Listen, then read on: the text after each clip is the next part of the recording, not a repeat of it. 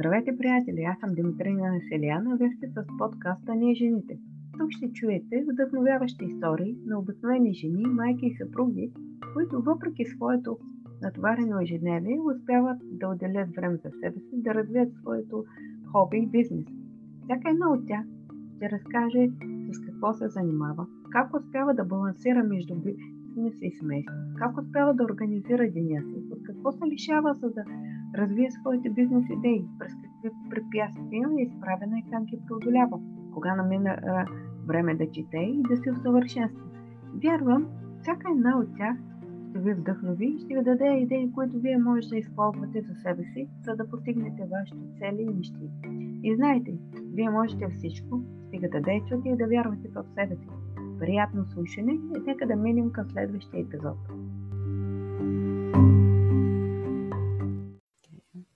Здравейте, приятели! С мен Димитрина Селян, а вие сте с подкаста Ние жените. Днес ме гостува много слънчева дама, много интересна. Казва се Кремена Крумова. Здравей, Кремена! Благодаря Здравей, ти, че... Благодаря ти, че прие моята покана и днес ме гостуваш. И ще и разкажеш... аз благодаря, интереса към мен. Да разкажеш за себе си и своята дейност. Първо, моля те, представи се коя е Кремена Крумова и ако можеш да се опишеш с три думи. А, три ще ми бъдат малко, но нека да опитаме да, да, да говоря толкова стегнато. Аз съм свикнала да бъда многословна. Нали знаеш, че едно от най-големите предизвикателства е човек а, да, да умее да говори много сбито, точно и ясно, както и да пише много сбито. Това е по-голям предизвикателство, отколкото да разпъваш лакуми. Въпреки... Така е, съгласна съм с теб. Ще опитам тогава, приемам всякакви предизвикателства и щом това е твоето предизвикателство, аз съм на линия за него. А, хайде да опитаме тогава. Трите думи, които най-много ме характеризират за мен са а, труд, амбиция и позитивизъм. Супер. Сега ще разгърна всяка една от тях какво означава за мене. Труд означава, че аз съм човек, който много държи на кариерата. И опитвам да се развивам във всякакъв аспект, не само обаче кариерно, но и личностно. И много държа хората, с които общувам, също да бъдат така дисциплинирани, да развиват и себе си във всяко едно отношение, защото само така човек изгражда себе си дори за пред себе си, не само за пред а, околните, така и диалога с а, отсрещния човек е много по-приятен, ползотворен. Амбициозна съм, защото не се спирам пред нищо и това, между другото, ми е голям проблем. А, имам много идеи, работя върху всякакви неща, които ми се сторят интересни, опитвам се да ги развия до край. Понякога се отказвам, защото виждам, че в тази идея няма някакво бъдеще, нали? няма да доведе до резултатите, които аз целя. Аз съм позитивна, просто защото съм така родена. Зоря Стрелец, какво да кажа, ние всичките хора от Зоря Стрелец сме толкова а, позитивни и сме откровени, между другото сме много добродушни, обаче пък тази наша откровенност а, хората я тълкуват по много различен начин, защото много често се засягат. Докато аз а, никога не искам да засегна човек, не искам да го обидя, понякога неволно се получава така. Съжалявам за което, разбира се. Някои ме разбират, други не. Но както аз обичам да ми се казват нещата в очите и когато бъркам, искам а, да си извадя извод защо бъркам и какво мога да поправя. Така се надявам нали, и хората да разчитат на моята откровенност и да търсят мнението ми, когато имат а, нужда да подобрят нещо в себе си. Освен това, което нали, казах за себе си, а, искам да кажа, че съм на 39 години. Трудно свиквам с тази мисъл, че годините скоро дори ще превалят над 40. Защо? Но вярвам, защото не мога да повярвам, че толкова бързо остарявам. Затова винаги съм си мислила, че мисълта, че годините напредват, ще я приема достатъчно а, снисходително към себе си. И никога няма да се притеснявам от това, но в крайна сметка мене този факт ме тревожи, защото аз, а, когато бях тинейджърка, си написах една листа на мечтите може би бяха около 50 на цели, които искам да постигна и си ги бях разграфила по, по години, да кажем, по десетилетия, после нали, на по 5 години какво искам да постигна. И малко ме притеснява, че за 40-та си година бях заложила да съм милионер. Като всеки един сталец, аз съм материален човек, изобщо не отричам материалното, не съм свръхматериална, разбира се но а, за мен е важно да се каже, че това човек да бъде материален, да иска да постигне финансова стабилност и независимост, изобщо не е нещо лошо, защото а, поне при нас в България, ти нали, живееш в Румъния, но все пак знаеш как е и българския менталитет. То е същото. Вероятно, да. Четох статията, в която се говореше за сравненията между българи и румънци, нали, как е в двете държави. Точно така, да. Твоята статия, да, беше интересна. А, и някак си хората приемат а, за не толкова положително качество, когато кажеш, че следваш някакви финансови цели, че искаш да постигнеш нещо в живота си и то задължително да е обвързано с пари, да кажем, с материалното. Аз обаче отхвърлям това лицемерие и смятам да кажа, че за мен е да се развивам а, означава включително и да печеля. Ти как гледаш на това? Какво аз как гледам? Въпрос? А, много е интересен въпрос, защото и аз напоследък доста се мисля по него. А, а и аз не отричам парите. Няма какво да, нали, да крия. Смятам, че човек, когато има пари, е щастлив. И с, а, а, с пари човек може да си купи много неща. Тоест, ако има пари, може да не се притеснява, че ако му се наложи да в болница да влезе, нещата стават Точно тогава така. по-лесни. По-лесни стават. Извинявай, че те прекъсвам.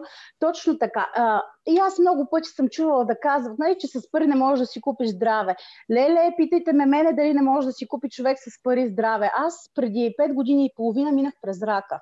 И е, точно тогава разбрах, че парите са изключително важни, дори и за здравето. И някакси не може човек да има здраве, да бъде излекуван от, дори от най-коварната болест, ако няма пари. Всичко е свързано с парите. И тогава в още по-голяма степен осъзнах ценността на парите. Извинявай, че те Да, няма, няма нищо. Има и нещо друго, когато... Знаеш, че голяма част от а, проблемите... Моето мнение не е нито аз трябва да имам пари, а, трябва да, да, да бъда милионер, а, или пари на всяка цена, нали, дай да работиме 16-18 часа, за да печелим пари, защото аз съм виждала хора, които работят а, от сутрин до вечер с цената на всичко, да изкарат пари с цената на всичко и за да, примерно, да се построят къща, нали, примерно това е била целта. И виждам как в един момент тези хора а, се разболяват не могат физически да работят, не могат физически да изкарат пари. Тоест, те минават една граница на разумното. За мен трябва да има някакъв баланс. Трябва да имаш пари. Може да не си милионер. Трябва да имаш пари, с които да си купиш къща, да ходиш на почивка, да знаеш, че е утрешния ден и да се разболееш нещо да ти се случи. Можеш, можеш да бъдеш финансово стабилен, да си го платиш това нещо, както в случая, нали, когато се разболеем, имаме нужда от пари, няма как. Но не да бъде всичко на всяка цена. Точно така, парите защото, просто трябва да са достатъчни. Да, защото има една граница. В стремежа си да правим пари, забравяме за близките. В днешно време парите са, основ... са много голям проблем. Те винаги са били голям проблем, но днес е много голям проблем. Заради пари... В основата на всички проблеми са. Да, заради пари семействата се разпадат. Масово семействата се разпадат днес. Първо, защото То няма пари. пари се събират и двойки дори.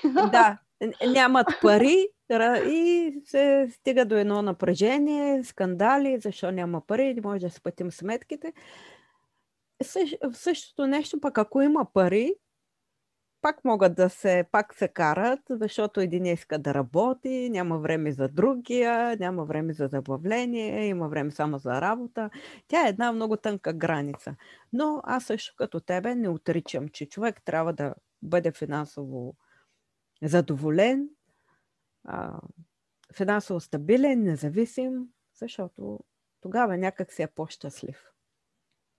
Точно. Трябва да намери един баланс. Не знам как се постига баланс.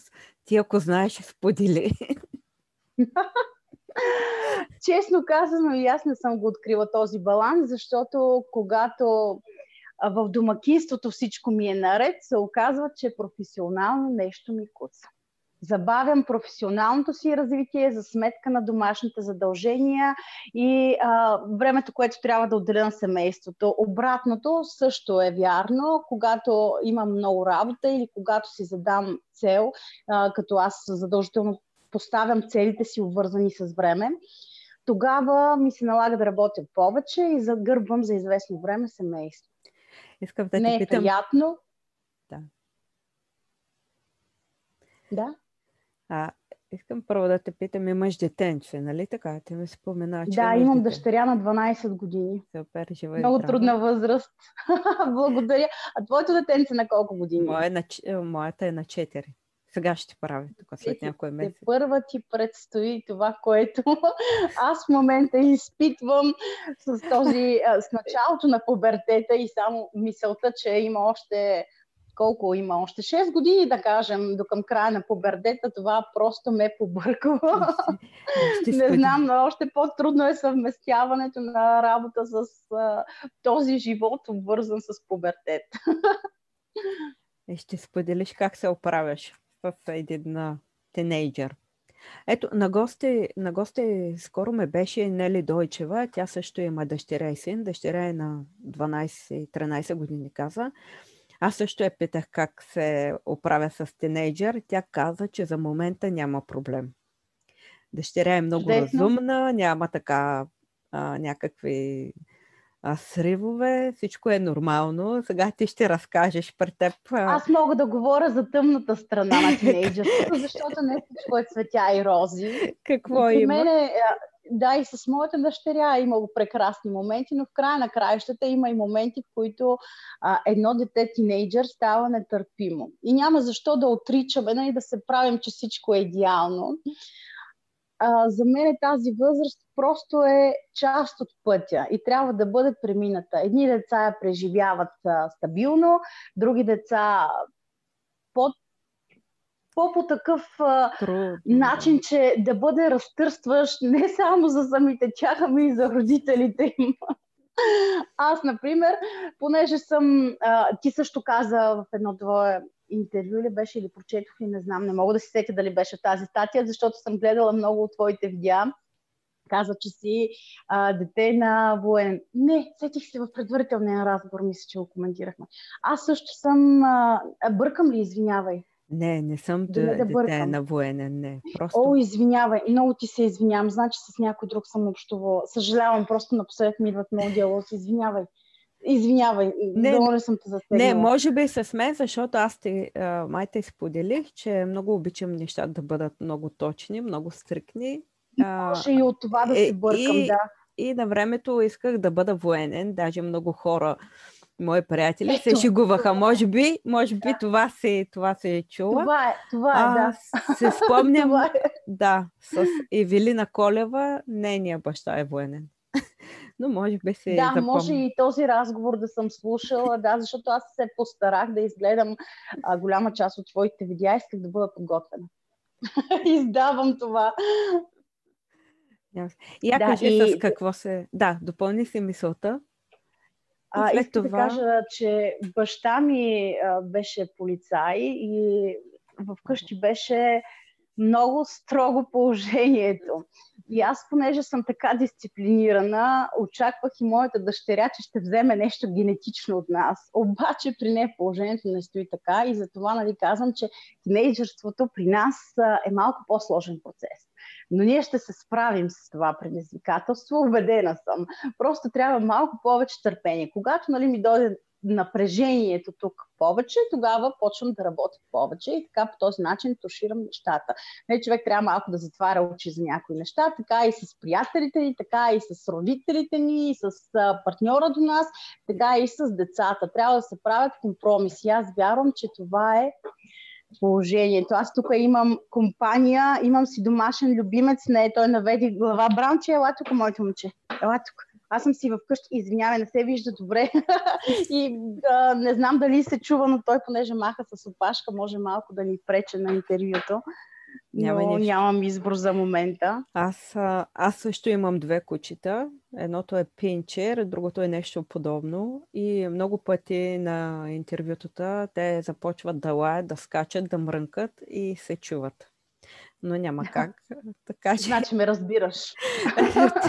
Тук в другата стая са, но може би ще се чуят по някое време. няма как. А, исках да ти кажа, че аз имам една теория. Сега като каза, че ти си дисциплинирана, а дъщеря ти е малко на другата крайност. Аз имам една да. теория, че нашите деца и партньори са точно противоположното на нас. За да може. Вярно е. за, да, за да може ние по някакъв начин а, така да отхлабям тази връзка, може би да по-малко да се променим, да, да преоткрием себе си, те да ни научат на нещо друго. Аз като гледам моите дъщеря ми и моя любим, до такъв извод стигам. че те са съм, просто да. да ме научат на, на, други, на други неща. А, някак си да излеза. Всеки човек, да, всеки човек, с който си свързваме живота, идва за да ни научи на нещо. И аз съм го забелязала. Имала съм моменти, в които просто съм имала нужда да получа даден урок и дори непознати хора са навлизали в живота ми към този момент, за да ми дадат този урок. Било то нали, положителен или отрицателен урок. Също така и близките ни хора изпълняват тази функция, въпреки че ние до такава степен сме свикнали с тях, че понякога дори не забелязваме и знаците според мен. Но когато се случи някакво събитие в живота ни, което да ни разтърси из основи, тогава вече си вземаме урока и можем да продължим напред. Ако не вземем този урок, струва ми се, за бъдеще ще се сблъскаме с друго такова събитие, което ще ни даде, искаме или не искаме, урока. Кармена, я да те питам. Сега спомена нещо. А защо приемаме нашите близки за даденост? И не виждаме какво ни казват и какво знаците, които ти спомена. Знаеш ли, че аз от няколко дена това се мисля? Виж, в живота ми така се случват нещата. Човек си мисли за едно, то то се появява друго, друго така свързано. Да. Защо според теб така не ги, ги имаме зададено? Свикваме с тях, свикваме и ги приемаме за толкова близки и изобщо не си даваме сметка, че трябва да изграждаме отношенията си с тях всеки изминал ден, да ги надграждаме, да стават все по-добри, да се вслушваме в тях.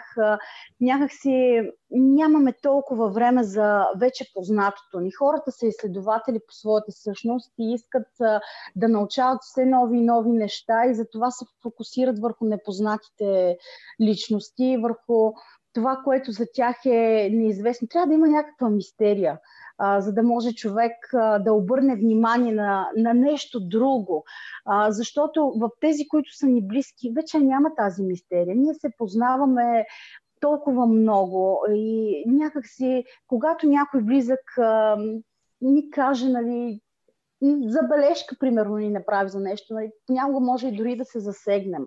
Не я приемаме толкова градивно, колкото ако някой друг страничен дойде и ни каже, хей, ти тук бъркаш. Може би авторитета а, толкова не е на фокус в семейството, колкото хората, които отвън са постигнали нещо, към което ние се стремим. И може би ние се вслушваме в точно такива хора. А знаеш ли, Аз, а, да. Понякога а, аз се замислях тук на, на тези дни. А, например, обещали сме на близкия човек нещо, нещо да направим. Но след това се по- появява друг външен човек, който ни моли за услуга и предпочитаме да свършим услугата на външния човек, не на, на близкия близкия партньор. Защото примерно. може би близкия ще ни разбере, да, ще ни прости. Да, и за това. Да, и се казваме, той ще не прости, той ще не разбере, той не познава. А де-факто може да се получи точно обратно, да засегнем много повече близки, отколкото много повече непознатия човек. Затова смятам, че семейството трябва да е на първо място. Хората, които сме избрали за наши спътниците, трябва да бъдат нашето второ аз и да уважаваме както себе си, така и тях. А всъщност това е един голям проблем, че ние малко или много не умеем да се уважаваме по достоинство. Въпреки, че сме прекрасни хора, но не винаги поставяме нас себе си на първо място. така е. Така е.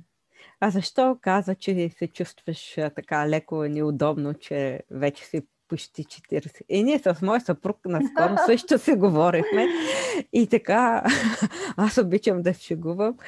И, и му викам, оле, виж какъв дядо се станал, побелял се. И той така, той е на 39, сега ще правя 40 тази година. И викам, виж какъв дядо се станал. Нали, и аз съм станала леля баба, съответно. Какви млади бяхме, виж не сега.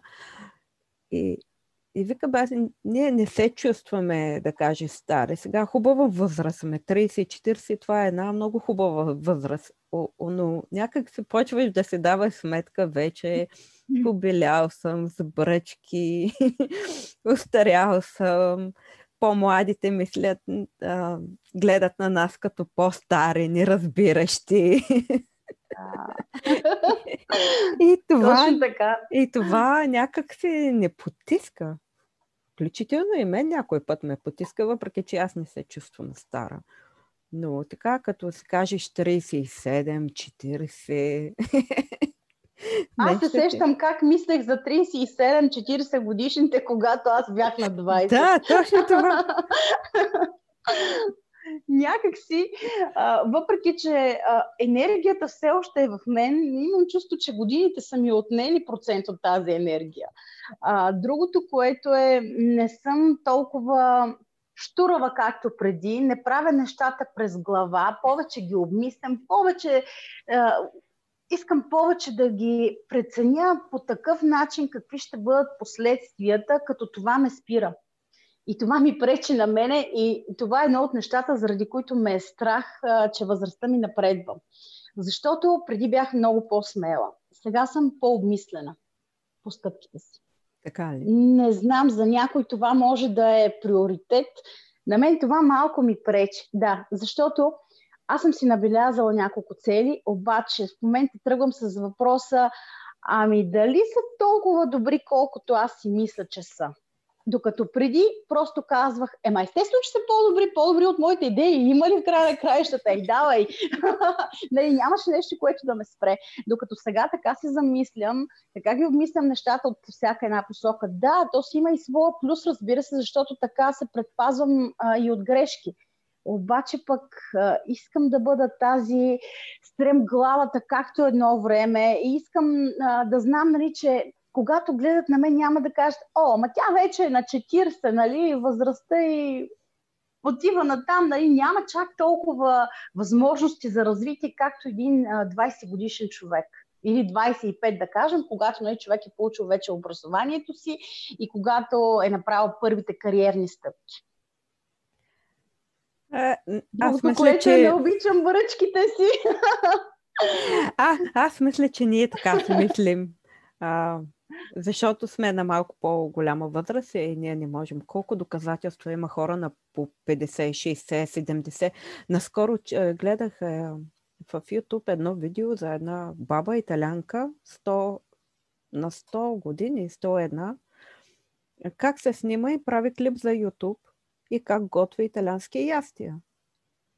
И аз си казах... След... са друго нещо. Според я, и аз си казах следното. Да, аз преди време пък четах за една баба англичанка, блогър, пак така на 90 години, а, доста напред в технологиите. Значи, представи си жена на 100 години, на 80.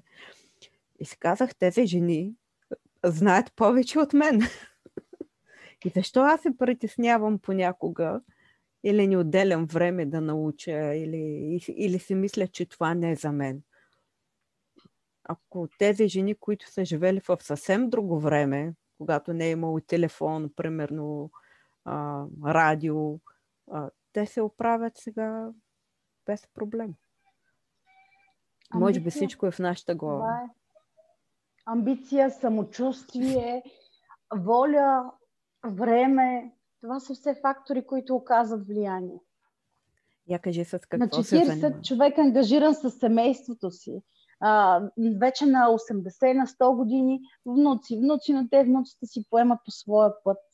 И някакси тогава човек има повече време за себе си да се развива, да прави неща, за които е нямал време преди, а и да навакса с новите технологии и с развитието на света като цяло. Не, да. Може и така да е. Ема не всички възрастни пенсионери пък сядат да научат, що е то, примерно, как се прави блог и видео. При някой рутината е оказала влияние и годините, през които са се изграждали, до такава степен са ги смачкали, колкото и грозно да звучи, че те не смеят да надигнат глава за нещо ново. А и при някой това е възпитание ценности, които човек сам е изградил дори.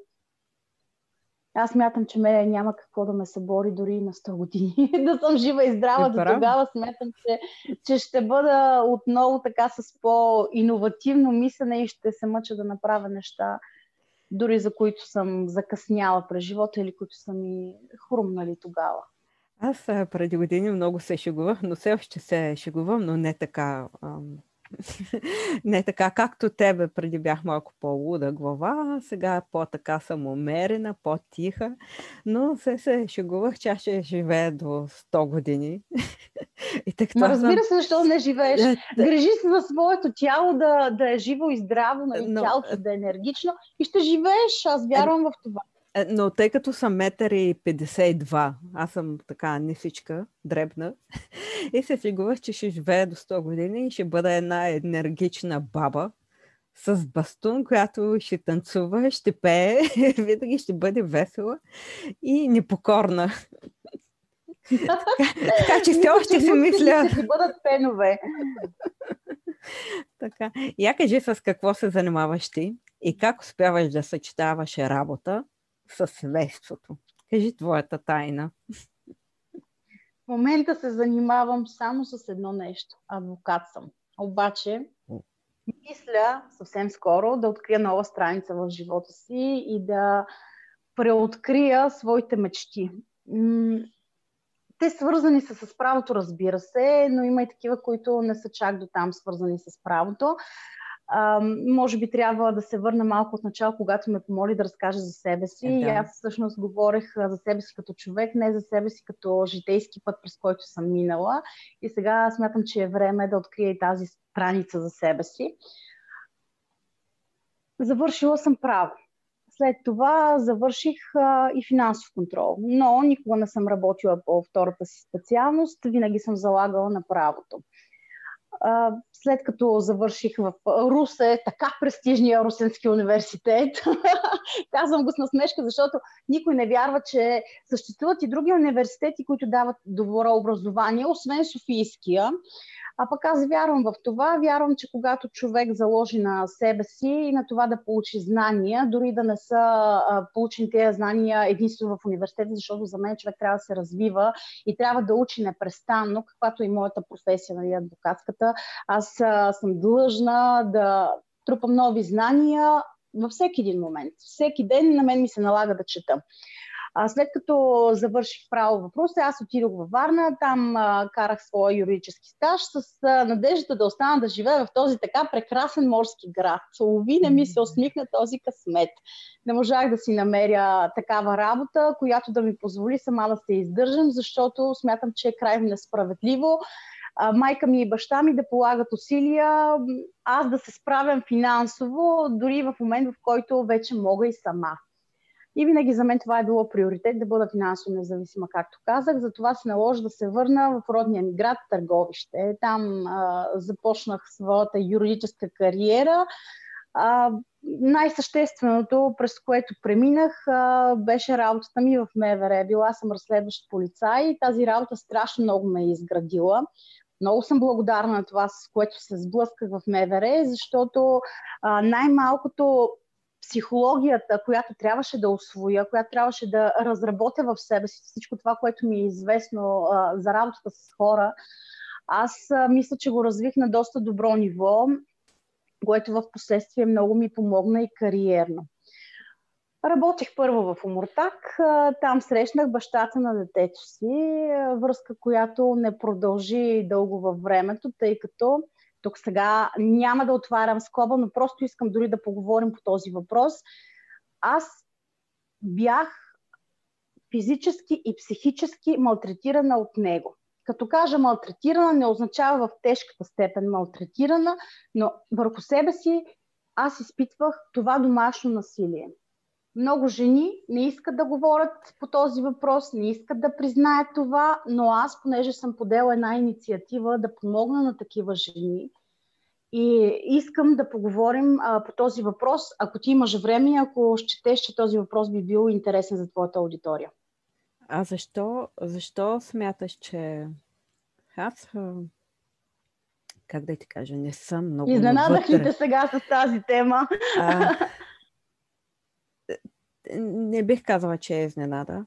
А, аз не съм компетентна много в тази област.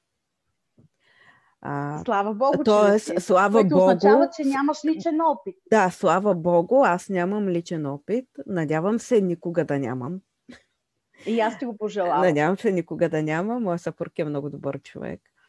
И се надявам Радвам да се, бъде. Че щастието. За да, не, не, не е пияница. А, примерно да кажем някакъв, нещо. да, пияница, някакъв да ходи а, с приятели навън да се запои и такива работи. Не. Даже много пъти а, ми казва, ти, ти, аз съм толкова добър, пък ти понякога не ме цениш. Та може би тази тема да ме, да ме помогне и на мен. А, че не съм лично, не съм го изпитвала. Надявам се да не го изпитам. И за мен тази тема е много тежка. Тежка е. А представяш ли си пък какво преживяват жените, които са в такова положение? И а, фактора, за да не елиминира, фактора, както казах, е изключително финансов. И това, което на мен ми помогна да се спася от тази ситуация – е стабилната заплата, която аз имам в МВР. И разбира се, аз разбирам а, какво означава да има човек а, тази финансова да продължи живота си а, с бебе на ръце, дори сам. Защото а, дори човек а, да има гърба на майка си и баща си, примерно на семейството си, не винаги има тази финансова стабилност. В случая аз имах подкрепата най-вече на майка ми. А, имах и финансовата стабилност и това ми помогна много да взема решението още след първия път, а, че аз трябва, нали, след първия физически досек, който имаше този мъж с мен, а, в смисъл той ме блъскаше, удръше ми главата в волана. Беше грозно, разбирате. Не искам да, не искам да навлизам а, в подробности за тази ситуация, но аз тогава реших, че такъв живот няма да дам на дъщеря си и аз ще се справя сама с отглеждането на дъщеря си. Така поех напред. Успях. Обаче с цената на какво а, мога да, да споделя, с, а, че аз тогава бях с а, голям кредит, защото изплащах жилище. Разбира се, отглеждането на едно дете струва доста пари и за да подсигуря всичко на дъщеря си, въпреки че ние работещите в МВР тогава нямаме възможност да работим на втори трудов договор, аз намерих начин да се справя финансово с ситуацията. Тогава бяха навлизащи на пазара дрехите втора употреба. И аз обаче към този момент абсолютно ги отхвърлях, докато една моя братовчетка ме заведе в един от големите магазини, влязох там и видях, че продават дрехи за стотинки, маркови, нови дрехи. Тогава купувах тези дрехи за стотинки и ги продавах на много високи цени. Като кажа високи, говоря за няколко стотин пъти по-високи, в сравнение с това, което съм платила. Това беше единия начин аз да се справя. Казвам го, защото много жени а, не виждат вариант как биха се справили. А, последният случай, с който се сблъсках, беше на жена, която е а, зависима от мъжа си до такава степен, че той прибираше парите изобщо тя казваше, аз не мога, всеки един лев аз го отчитам на него, аз не мога да се справя с тази ситуация. Как?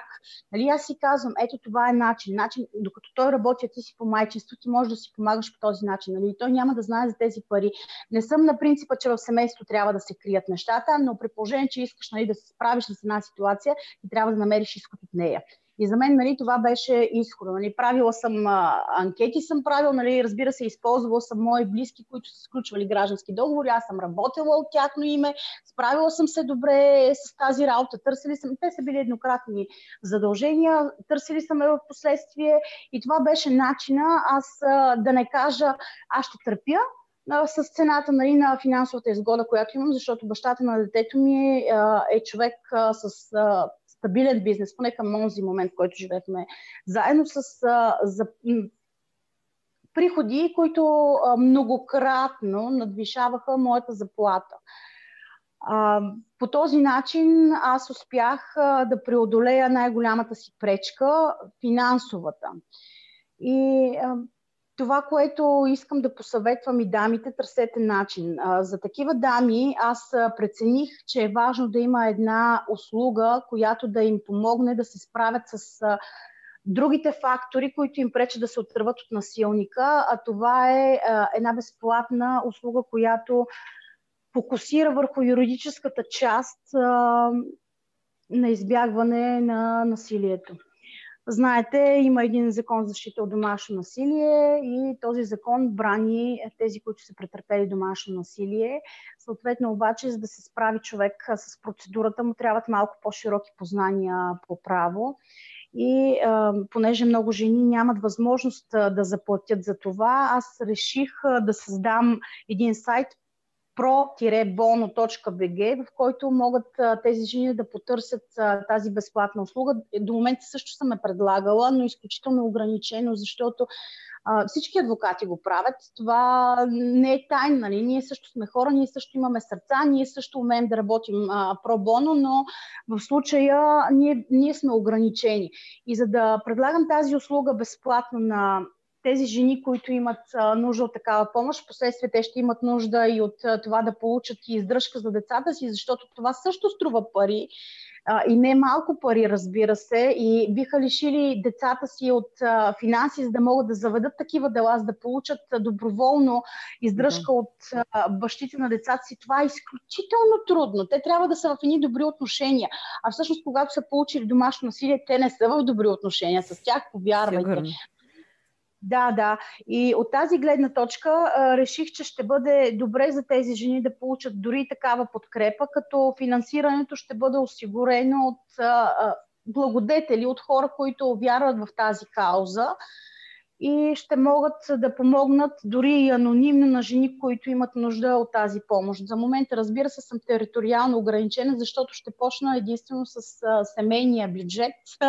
Ще, моето семейство ще извърши финансиране, първоначалното финансиране на тази услуга и а, ще работя изключително само на територията на София, но в първия възможен момент, когато се реши проблема с финансирането, вярвам, че а, това ще ми се превърне и в а, една моя мисия да помагам на такива жени. Това е едно от нещата, с които възнамерявам да се занимавам. Нека сега малко повече се усмихнем, защото малко преминахме през една а, така тъжна тема и се наложи да правим после. Да, само да добавя, а, наистина аз има теми, които така ме раздират сърцето. А, и понякога не знам как да реагирам, защото аз не съм се сблъсквала с това нещо. А, и, и винаги има много въпроси в, в главата си. Не обвинявам никой. А, даже и не се чудя защо човек прави този и онзи избор. Примерно защо жената търпи, нали в случая става дума за жена, търпи това Аз ти нещо. обяснявам, защото са финансово зависими, за това търпят да, повечето. Да, аз обаче успях да, да бъда финансово независима и да си кажа, че аз съм по-важна от егото на някой. Да, или някой, това, някой ги е срам, примерно, да, да си признаят. Но тук опира въпроса отново, както е свързан с моят подкаст, как жената, въпреки всичко, въпреки всичко, препятствия, всички ежедневни трудности, да, да намери начин да бъде финансово независима и да намери време за себе си. Независимо дали ще развива бизнес, ще има хоби, ще ходи на работа, ще прави това, което я кара да се чувства добре, да живее нормално щастливо. И така. Не трябва да бъдем зависими от някой човек. Когато е зависим, никакъв случай. Нещата да, не да, се да, получават. това е в основата. Точно така, да. А и най-малкото... За развитие и жените трябва да се възползват от тях. Аз не приемам оправдание, ама сега това не може, ама а, това ми прече, нямам капитал. Е, повярвайте, аз без капитал съм почвала много пъти и без капитал, нали, съм стигала до някъде. Нали, после съм продавала, имам бизнес, който съм продала, така че случват се нещата. Когато човек няма оправдания, всичко се случва. А сега какви други проекти имаш? Ти ми спомна, че имаш Другия и друг... проект, върху който работя е workassist.bg. Това е един проект, който включва предоставяне на услуга корпоративен аутсорсинг корпоративен, но правен аутсорсинг за фирми, които не могат да си позволят а, да плащат а, на адвокат, а, които а, не могат да си позволят дори да имат щатен юрисконсулт, защото на тях им е нужен юрист за час-два на ден или примерно 2-3 часа в месеца, не повече. И това би облегчило бизнеса до известна степен, особено сега, като имаме предвид какво се случи с корона кризата, да. унищожиха много бизнеси. Няма сектор, който да не е бил засегнат и всеки има нужда от помощ. Това мен ме наведе на моята нещо, за да се впиша в сегашната обстановка. Като този сайт Work Assist също така ще предлага и а, виртуална правна помощ а, на адвокати. Какво означава това? А, адвокатите ще имат а, виртуален адвокатски асистент. Този човек ще им помага да се справят не само със своите задължения, примерно някой, който трябва да отиде да, да се запознае с делото и да предаде смляно информацията, някой, който трябва набързо да прегледа някакъв документ и да каже тук има ли грешка, защото все пак и ние сме хора и ние грешим и, и ние имаме нужда някой да ни помогне. Повечето адвокати ние работим по-отделно, не сме в адвокатски дружества аз лично съм имала проблем с а, комуникацията. Не проблем с самата комуникация по принцип, а проблем за това, че дигам телефон и ми отнема половин час, за да разговарям с някой клиент. Искам да му бъда максимално полезна, но разбира се, това отнема от времето, което ми е нужно, за да се съсредоточа в делата, които имам в момента и там вярвам, че съм най-полезна. Затова нали, би ми било добре от полза на, на мен като адвокат да имам а, един асистент, който да може да отговори на въпросите, които търза нуждаят в момента клиента, да може да му помогне да се ориентира дори за сроковете, дори за това, кое е нужно да се свърши в момента, кое е належащо, аз да мога да се съсредоточа върху работата, която ми е нужна пред компютъра, е, върху работата, която е нужно да свърша в съда, в съдебно заседание това са нещата, които имам за цел в момента да направя. А, отделно от това имам един проект, който в момента не искам да издавам, но ще бъде изключително актуален, защото няма в България нещо подобно направено. А, пак е онлайн проект. А, всъщност вярвам, че бъдещето е в а, онлайн развитието на всеки един бизнес. Да. И заради това и аз а, реших, използвах това време на пандемия, през което също имаше месеци, в които нямах абсолютно никакви ангажименти. А, дори съдилищата бяха затворили по едно време и аз не можех да работя. И през това време трябваше да обмислям къде какво мога да променя, а, за да може нещата да тръгнат нормално, но не по-старому, а с нова идея. Затова вярвам, че всяка една жена, ако не, е въз... не се е възползва от а, времето, което и даде март 2020, март 2021, трябва най-накрая да седне и добре да обмисли как мисли да продължи нататък. Трябва да Надявам се и другите да бъдат като мен неизчерпаем източник на идеи, защото а, трябва да се слушат в тези идеи и трябва да продължат да ги развият тези идеи, за да могат а, да станат тези независимите жени, за които винаги са мечтали да бъдат. И, и дори да не са мечтали толкова, в края на краищата, както казах, а, това, че сме финансово зависими, защото от време но жената се приема, че е финансово зависима от мъжа, това много ни пречи да вземаме правилните решения за живота си и за нас самите. Аз а, смятам, че всеки човек, независимо пол, свят, възраст, всички трябва да бъдат а, равни. Да бъдат независими, да се чувстват добре. А, не знам дали ще успеем да живеем в такъв свят. Честно и аз не знам, защото а, моралът, Просто... носите вече са на толкова заден план, няма го това уважение. На мен е много ми липсва. Аз съм обмислял дори една такава услуга да се предостави а, по етикет. Етикет. Ние от малки трябва да знаем какво е етикет. Ние трябва да знаем как да уважаваме другия. А, трябва да се научим на такива обноски, които не само да ни помагат, нали, но и да ни издигат.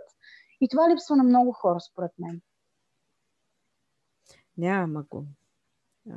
Хората ги е страх да и да направят забележка и да се държат културно към човек, който е по-голям от тях. Най-малко този човек е по-голям от тях.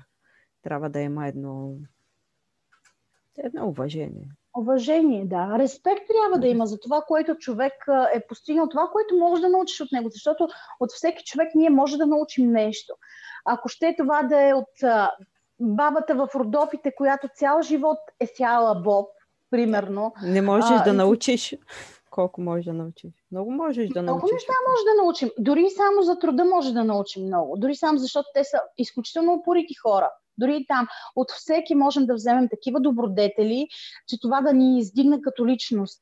И мисля, че това е едно от нещата, които трябва да развиваме цял живот в себе си. Сега, като се заговорихме за бабата, преди два дена бях с едни наши приятели. Така бяхме, обядвахме, имахме работа и обядвахме после.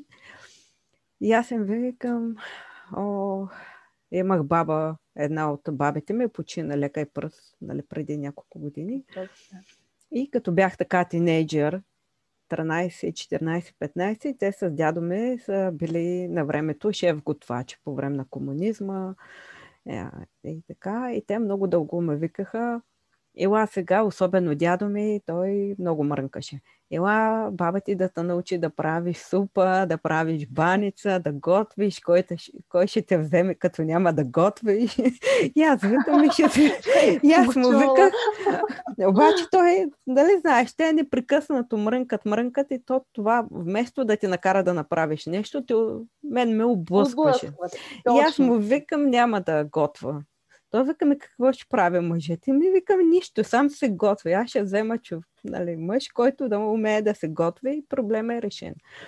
Но а, мисълта ми беше, и сега тук на тези приятели и, им викам, ако баба ми, ако трябваше да се върна години назад и баба ми нали, беше жива и аз сега на тези години, щях от драго сърце да ида да ме научи да правя баница, месеница, супа, всичките тези неща, и сигурно щях да ги използвам в момента и може би да развия някакъв бизнес или най-малкото да се науча да готвя, да ми а, така да ми достави удоволствие. Тези старите, старите начини на готвене, старото, старата традиция, всичко това.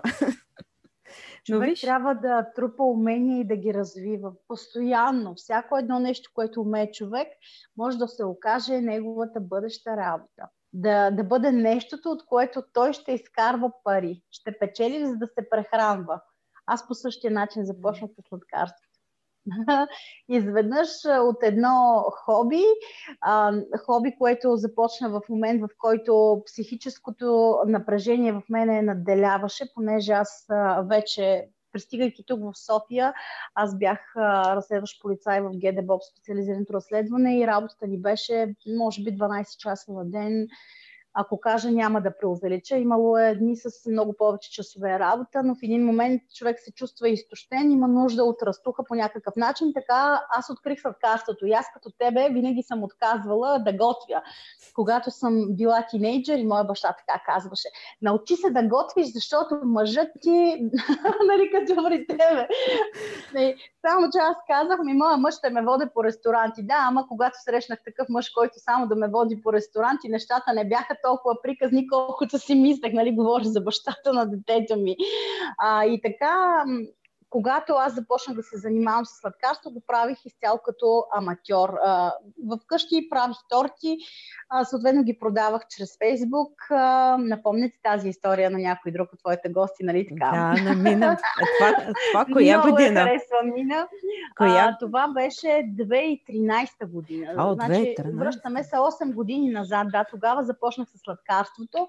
До преди 3 години ам, направих опит, казвам опит и ще обясня защо не ми се получи, да развивам собствена сладкарница, да озаконя всичко това свързано с сладкарство, защото глобите не са малки, от 2000 лева почват. Ако ме, хване, ако ме беше хванала а, всъщност една от институциите, а те институциите, които контролират бизнеса са няколко. Нали се сещаш а, колко съм- пари можех да дръпна назад по този Аз- начин.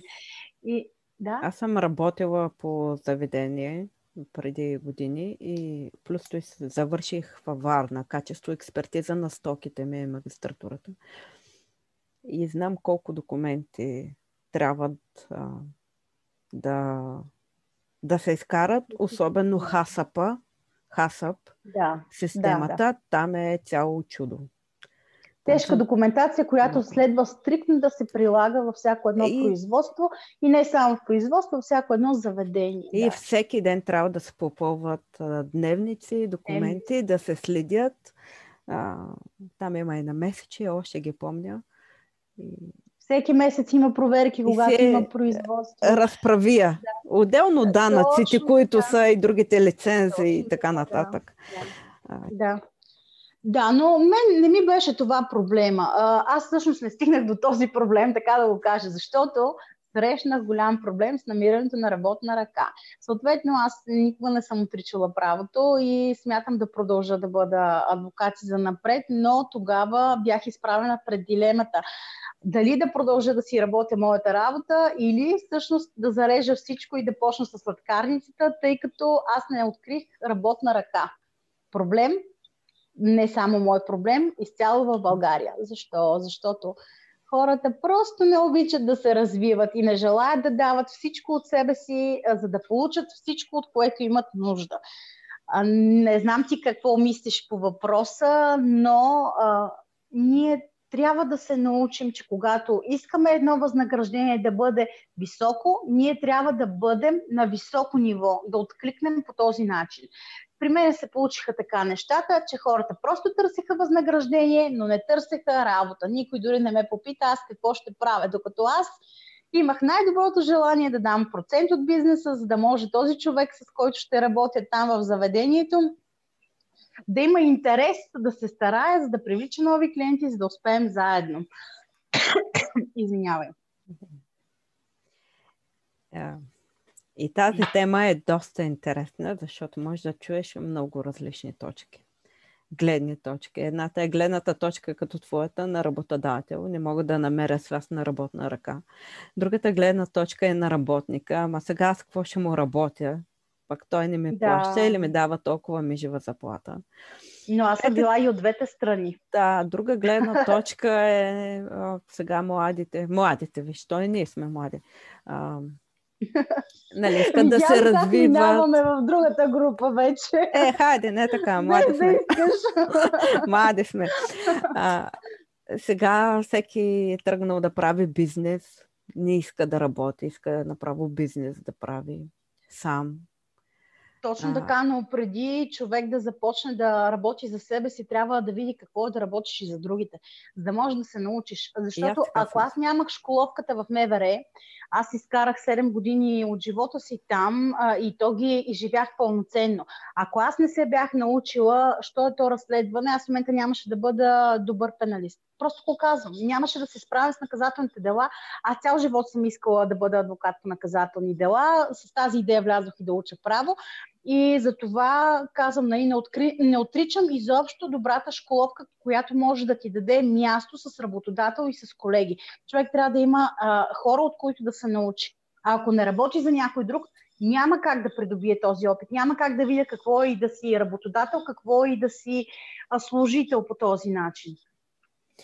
Наскоро мисля, че с Анастасия Карнах се говорих. Се говорихме, тя като ме гостува. Или сме се говорили преди интервюто, но тя също така каза, аз като, като работник, сега не мога да я цитирам дословно, но нещо от този нали, в тази връзка. Аз като работник имах много идеи, сърдих се защо не, а, шефовете ми не приемат идеите нали, от този род. Сега тя е, а, има собствен бизнес с а, съпруга си и сподели, ако аз трябва да наема човек, а, те мисля, че ще наемат сега, а, каза следното. Сега, ако наема човек, аз ще искам този човек да прави това, което аз искам. Тоест така, както аз виждам нещата. Може да се засушам е в неговото формула. мнение, но аз знам какво съм положила, какъв труд съм положила, каква е моята визия и сега каза съм от другата страна. Точно така. Значи, за това човек трябва да работи за своите мечти, за да не работи за чужите. За това е тази приказка. Когато а, работим за някой друг, ние трябва да следваме него, защото той е лидера. Той е този, който има визия, той е изградил бизнеса, той трябва да казва на къде да върви и ние как да го следваме. Ако всеки си прави каквото си иска, това е организация без лидер и тази организация е обречена на провал. Това е да. е истината и за, дори за държавната служба, където има началници, където има подчинени. Така е било и така и ще бъде. Няма друг начин, за да се получи тази този успех, към който искаме да вървим. Да, но а, знаеш ли, аз съм на мнение, че където и да, а, да работиш, поне аз съм следвала този принцип, и тъй като потванахме темата, където и да работиш, каквото и да работиш, смятам, че трябва да дадеш най-доброто от себе си. И да не бъдеш с кон с капаци, да си казваш, аз съм тук, за да взема някакви пари, а, и да казваш, ма те сега какво да му работя на той, защото ми дава толкова пари. А, шефа пък да казва, аз пък какво да му давам на повече пари, като той не работи, нали, се получава един омагиосен кръг. А, аз мятам, че трябва да даде всичко от себе си. Там пък идва и друг проблем обаче. Сега е, е, пак ще ти задам а, а, следващия въпрос. Дали трябва да даде всичко от себе си? Първо, защото ти ще научиш нещо, което може да го ползваш напред, както ти каза. Ако не бях полицай, нямаше да стана след това адвокат и така, така, да го използвам сега. Другото, което е пък може след време да бъде забелязан и да те се предостави друга възможност. Не да се Точно изкачиш така. нагоре в кариерата, примерно в тази фирма. Може съвсем друго предложение, от някъде друга да има. Но... Именно, може някой колега, който да има амбиции и да те забележа и да каже, ето аз бих си партнирал с този човек, той е упорит, той дава всичко от себе си, така ще постъпа и когато работим заедно. Според мен просто възможностите са страшно много, стига да знаем как да ги а, видим и да ги оценим и да ги използваме. Затова винаги трябва да даваме всичко от себе си, за да се представим в най-добрата светлина, в която... Но но има Можем пък да. а, и е друг проблем. Аз пък с него съм се сблъсквала и много хора се сблъскват и точно за това те спират да дават всичко от себе си а, след това. Примерно, аз ще кажа, работил съм на едно място преди години. Това ми е пресен спомен. Примерно в един хотел беше а, сервитьор. Имах три години колко там, но бях парт-тайм. Както да е, беше допълнителна да. работа. Аз и още няколко колеги имахме години стаж там и изведнъж се появяват други хора, млади, пресни, които не разбират от работа, не разбират нищо и се установи, че те вземат повече пари от нас. Затова заплатата трябва да бъде тайна и трябва да е, е включено като опция в договора, че просто човек на работното си място не трябва да коментира заплатата си. Заплащането се договаря. Те според, се разбра се по някакъв начин. Да, не трябва, не трябва да се допускат такива неща, изключително неприятни са, защото по този начин и самите служители а, се противопоставят един на друг. А, този, който смята, че допринася повече за тази фирма, а, и има повече умения, има повече амбиции а, и той се чувства недооценен, когато разбере, че някой с по-малко стаж и с а, работа, която не си върши както трябва е, или не по този начин, по който трябва да я върши, получава по-голямо възнаграждение от неговото. Затова смятам, че трябва да има един а, по-добър подход, трябва да натрасне това, ама ама виж сега, той как може да получава повече от мен и да ходи да се разправя така грозно с работодателя си. Според мен трябва да има един много по-добър подход, да отиде и да каже, виж, аз съм допринесъл това и това за фирмата, но трябва да има очи да го каже това нещо. Нали? Тук допираме до това, че човек трябва да дава, да дава, не само да иска. Излиза пред работодателя си и казва, благодарение на моите усилия, ние постигнахме, ние, нали, фирмата ни, защото този служител трябва да се чувства като част от тази фирма, ние постигнахме това и това и това. Смятам, че мога да допренеса с еди какво си за развитието на фирмата, мога да съм полезен с еди си кой опит, имам нужда да ми дадете разрешение да развия еди си какви идеи, за да успеем, как мислите нали, да се обсъдят. Нали? Но смятам, че би било рентабилно да получавам и по-голямо възнаграждение за своите усилия, за труда, който съм положил до сега и за това, което искам да направя за бъдещето нали, с тази фирма, като не следва да се дава примера с служител, който получава по-голямо възнаграждение. Изобщо такива съпоставки смятам, че са крайно нелогични да се правят и само биха подразнили началника.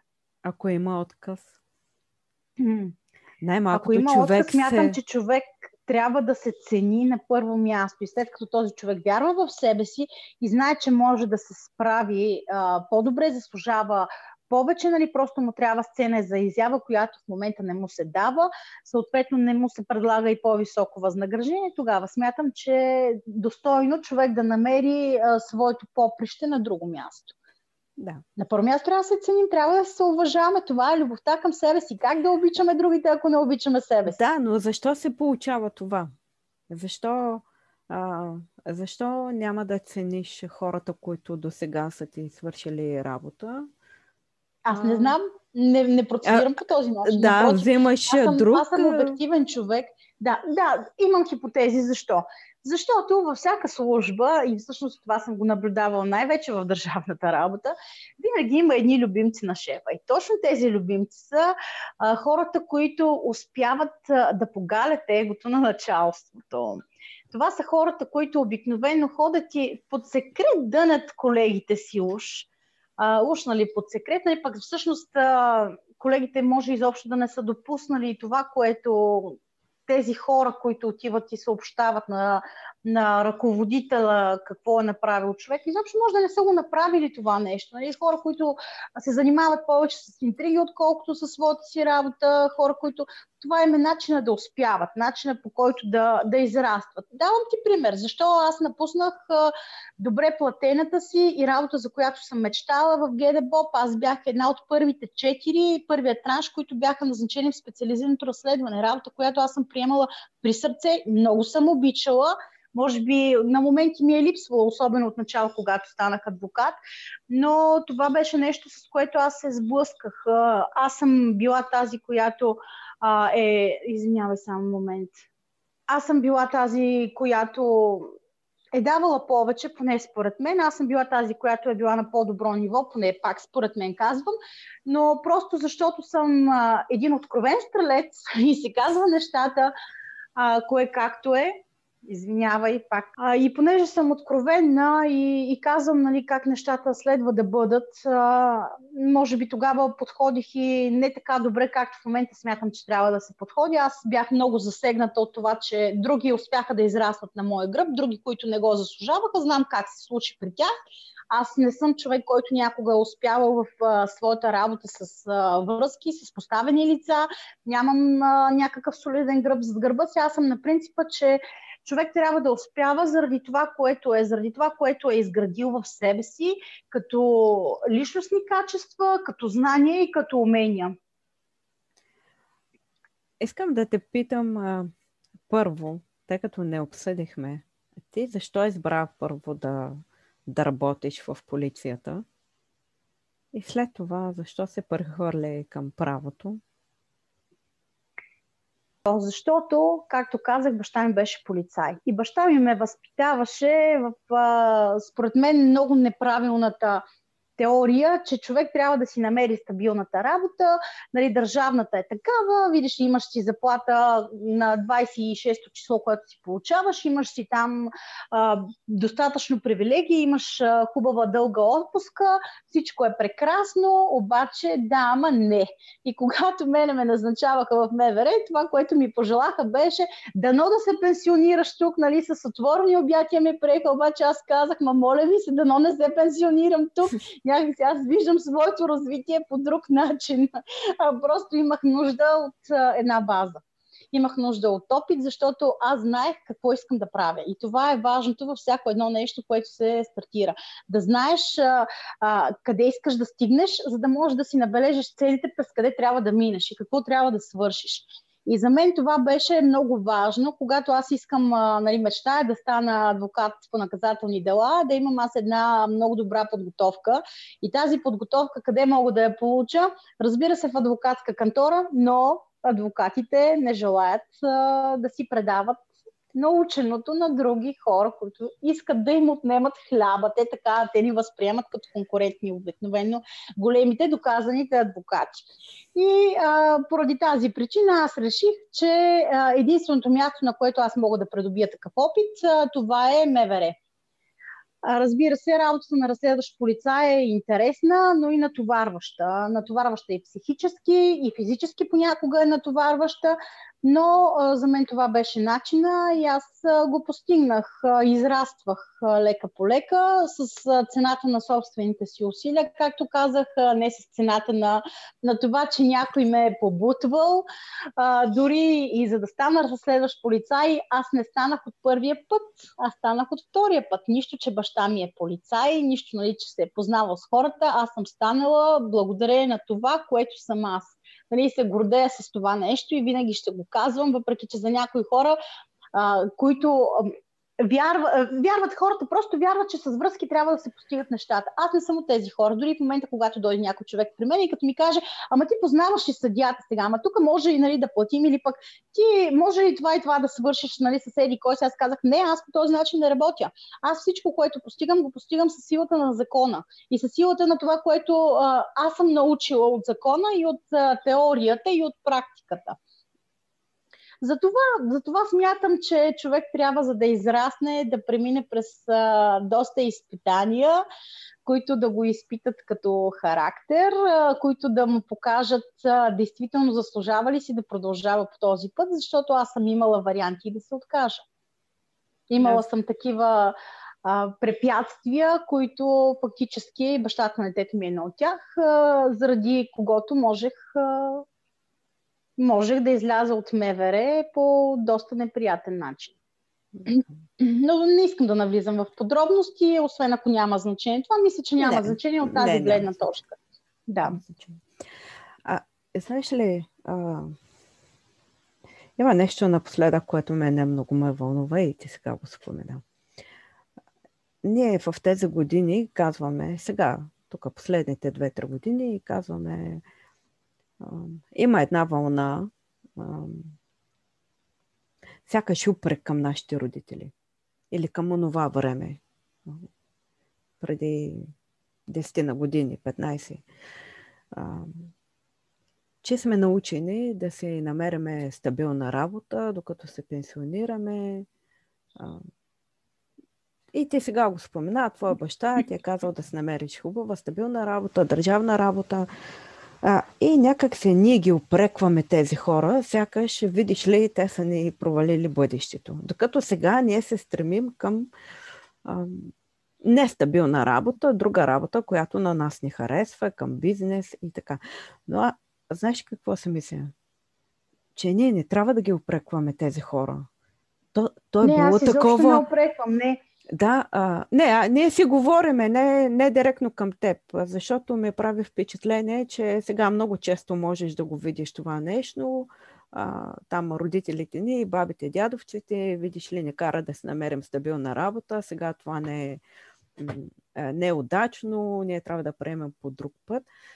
Но, но то времето тогава е било такова.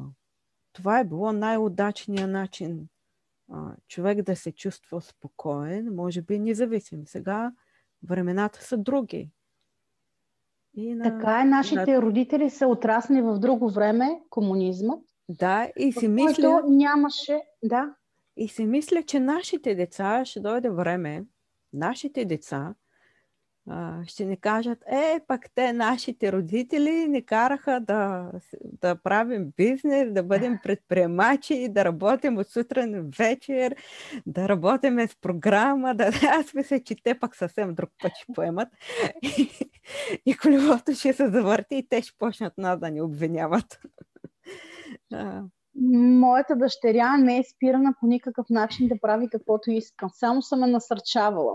Мога да дам примери. Тя, тя ходи на всякакви допълнителни занимания. Включително, когато беше малка, е ходила на такива, които аз съм искала да бъдат а, моя цел в живота. Примерно фигурното парзалене. Аз съм съжалявала, че съм родена съм в Търговище, нямала съм възможност да живея в София, където е имала ледена парзалка. Много съм искала да се занимавам с фигурно парзалене.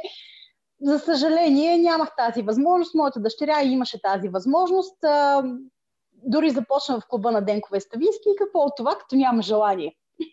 Ми няма, няма. И какво? Реших, нали, че трябва да се занимава с нещо друго. Занимава се с плуване, с волейбол, с, ма с хиляда неща, каквото и кефне. Но много се впечатлих миналата година.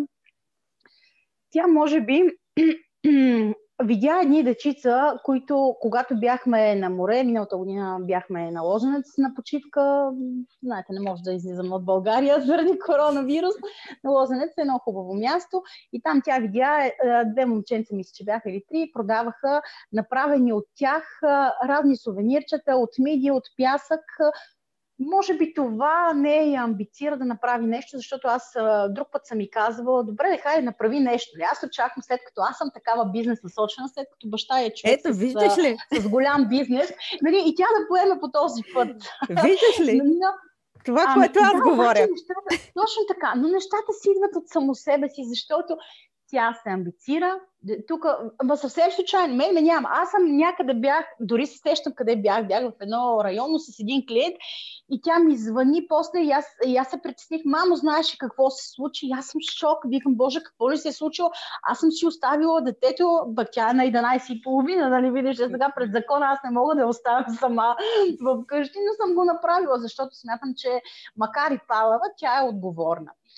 И, и, и само като ми каза, изкарах 30 лева, викам, какво си направила? И направи, аз много се притесних, викам, кой знае пак, просто ти е направила това дете тук, нещо безумно, защото тя, тя си върши, нали? тя нещо си реши и си го прави, дори да не ми каже, защото аз обикновено санкционирам, като ми каже нещо и смятам, че не е права и казвам, няма да стане по този начин. И тя не разбира от дума и аз съответно нали, налагам някаква санкция за това. На принципа на правото, нали, имаме нещо, което не е редно и, и санкцията съответно трябва да се получи, след като човек не се е съобразил с тези норми. И прибирам се аз и тя ми разказва как събрала ненужните си неща от детската стая. Тя е затрупана с страшно много нали, играчки, игри, всякакви неща е имала, никога не съм е лишавала от нищо. И тя излязла и продавала, изпирала минувачите. Тя е комуникативна и това на мен много ми харесва и смятам, че това е едно от положителните качества, е, които ще се ценят и за в бъдеще. Дори човек да няма образование, може ли да комуникира, има ли доброто възпитание, смятам, че да. много би направил, дори само в сферата на търговията. И така тя е заприказвала хората, казвала е, нали, продава еди си какво си, обяснява им, насърчава ги да купят и те купували от нея и тя продавала. Разбира се, продавала на много по-завишени цени, отколкото съм ми купила нещо, което ме много ме впечатли. Изгрял е този търговски нюх в нея и аз го оценявам това ето, нали, въпреки че аз се насърчавах, тя не искаше да се занимава с това в момента, в който аз си го предложих. Тя сама трябваше да озрее за това а, и някак си се хареса следващия ден. Дори имаше един ден, в който тя изкара 90 лева. И аз бях в шок. И викам, вау, ма, тя, просто за мен това е безумие. Но аз го дал на това, нали, че симпатична, крехката е възраст, хората са повлияни, искат да помогнат там. Тя събра и тайфана всичкото отгоре. Първите дни дори ги, а, ги беше навила да й помагат. Леле, че беше плащала заплата за това. И на мен много ми хареса, защото тя прояви ни организаторски способности и аз много се гордея за това с нея. Затова просто гледам да я поощрявам. А, въпреки, че тя казва, че няма желание да се занимава с бизнес, нали, иска да стане ветеринарен лекар, но нека да видим, живота е пред нея. Аз в никакъв случай няма да я натискам да стане или си какво си, или въпреки, че бих се гордяла, ако стане адвокат. Или пък ако имам възможност с нея един ден да развивам бизнес, това на мен си ми е голямата мечта, разбира се, не го крия, но, но ако тя сметне, че не би се справила по този начин в живота, ще я подкрепя, разбира се. Подкрепата е най-ценното нещо, според мен. Така, те сами ще намерят своя път, както и ние да. нашия.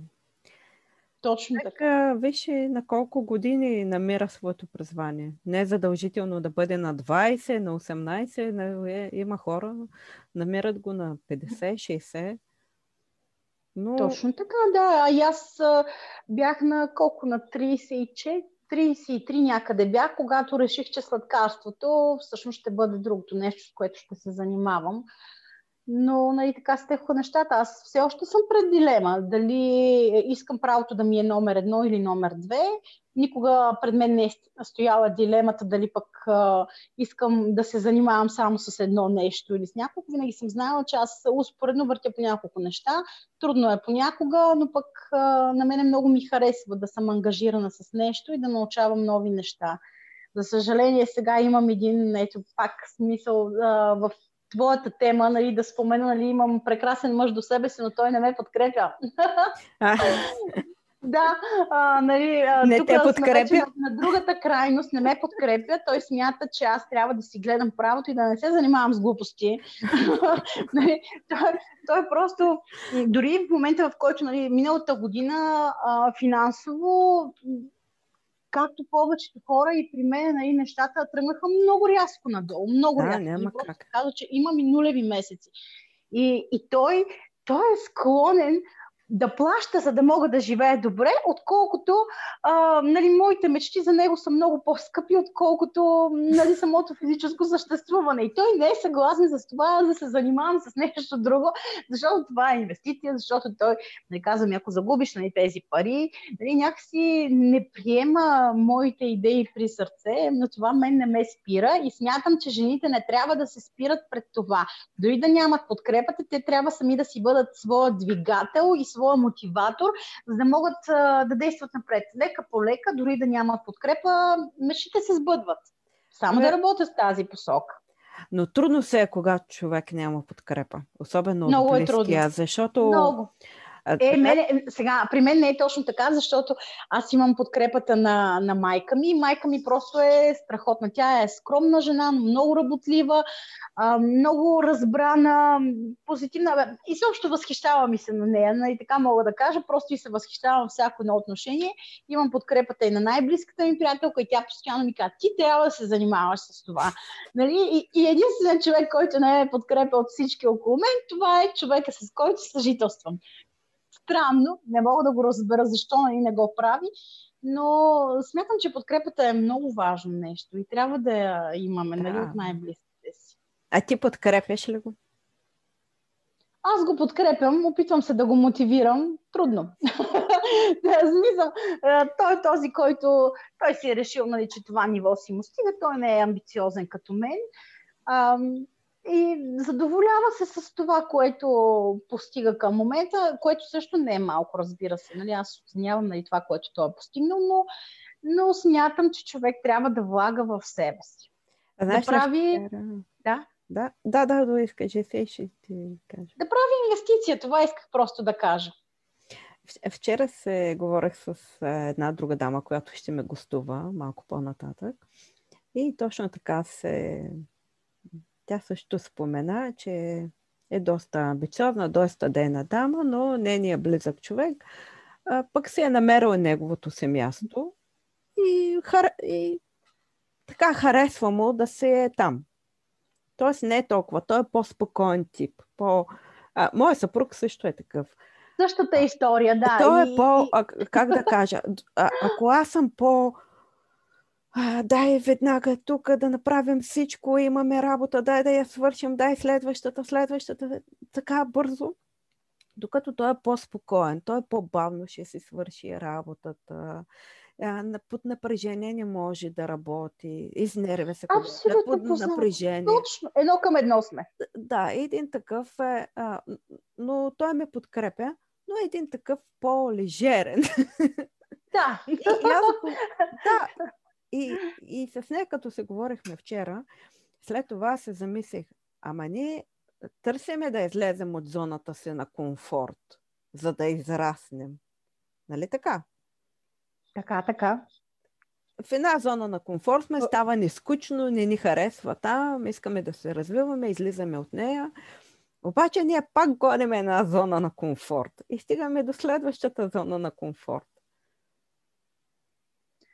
Така Ако ме е. разбира. И там, и... там може да ни хареса и както тях, на тях им харесва. Те защо трябва да, да се нервират, защо трябва. Те са постигнали нещо, което им харесва и им е хубаво да стои там. На нас пък не да, ни удовлетворени са.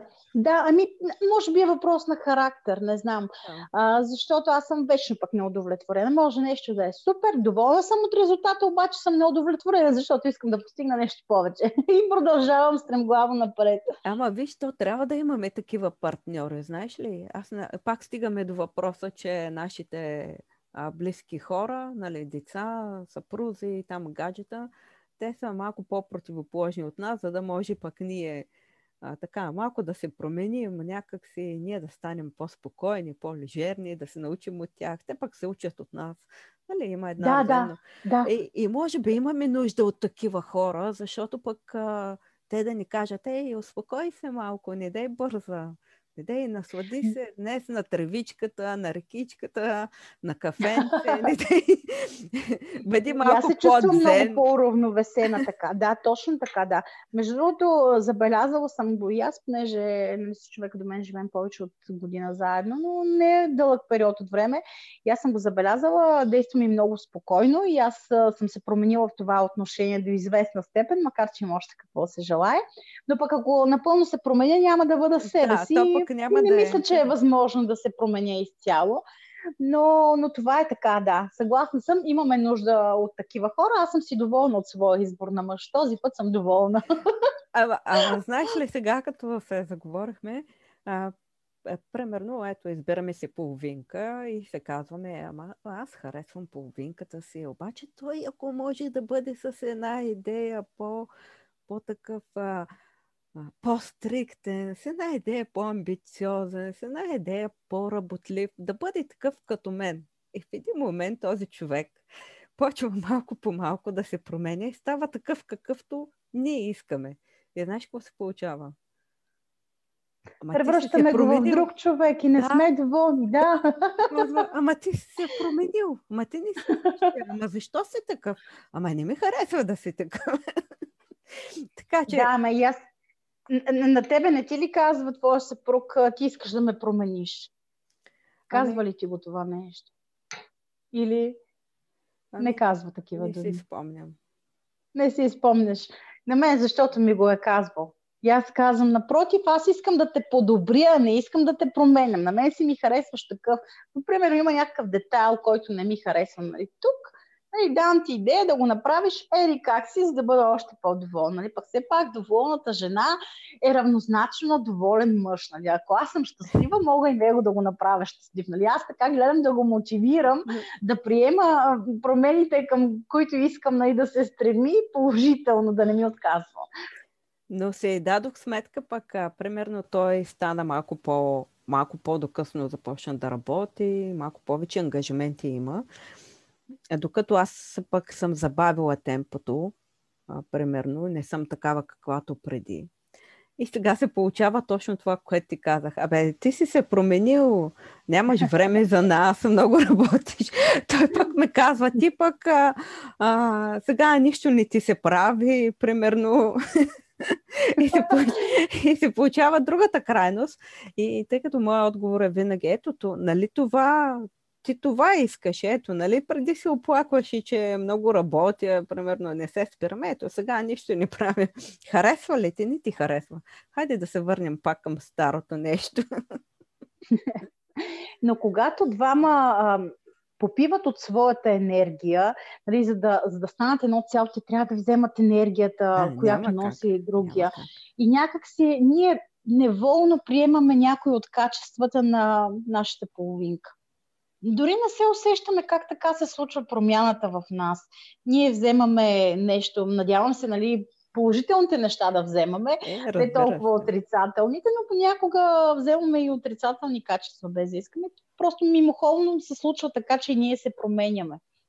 Кажи сега как се справяш с, с тинейджърства вкъщи и после ще ми споделиш а, някои книги, които би препоръчала. Добре тинейджърството, ох, как се справям. този сложен въпрос. Просто всичко до тук ми беше много лесно. Само на този сложен въпрос не знам как да ти отговоря, за да ме разберат всички правилно. С много усилия се справям. Усилия, защото аз съм нетърпелива. Аз, когато кажа нещо, го искам тук и сега аз, нали, като кажа, искам да, да си оправиш стаята, аз не искам да се случи това след няколко часа или утре. утре. Аз искам да се случи сега, на момента.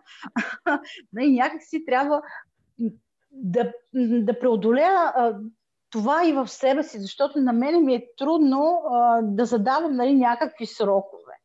А трябва това да го направя. Нали? Както нали, със себе си започнах да правя компромиси, нали, имаш а, срок до еди кога си, да изпълниш тази цел. Така трябва нали, да постъпвам и с детето. Обаче аз се мъча да повтарям същия начин на възпитание, който аз съм имала върху себе си.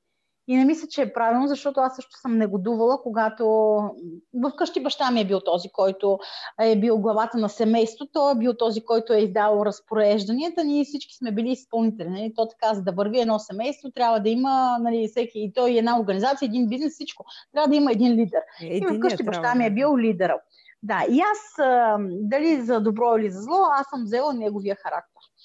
И майка ми е по-меката, по-нисходителната. Тя така се държи до ден днешен и с моето дете.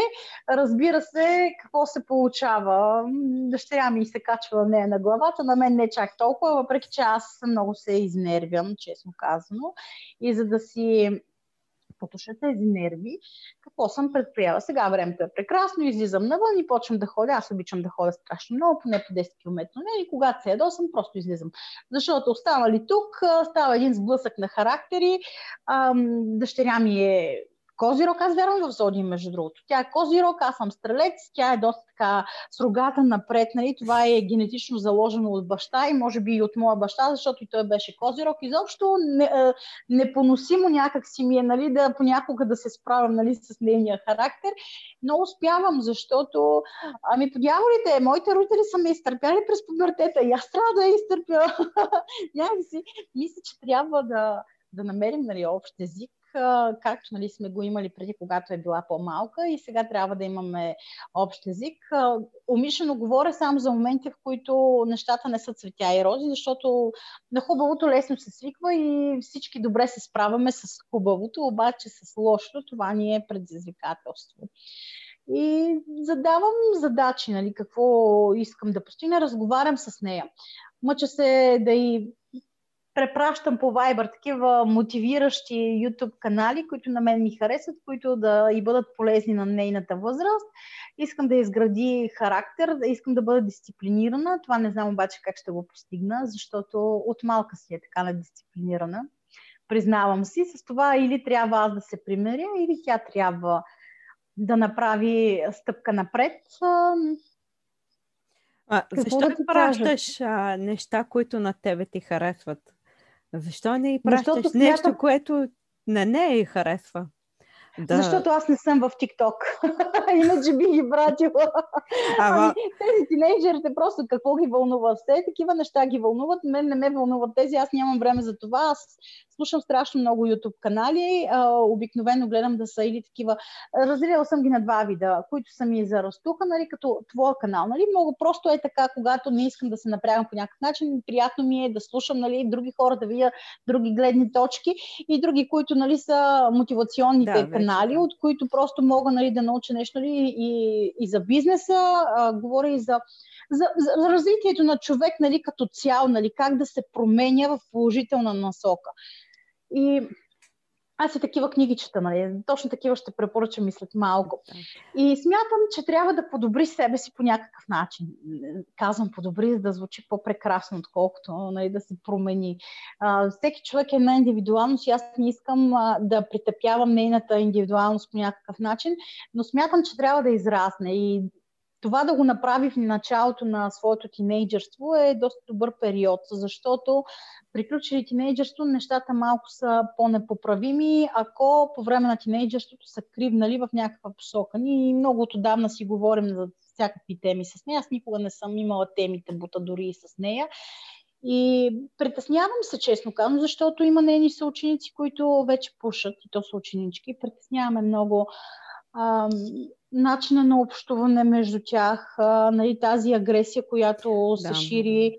И тя също тя не беше опазена от тази агресия, включително и, в самата себе си и такава. Мъчи се да се справя и с това. За съжаление, попаднахме на предишното училище.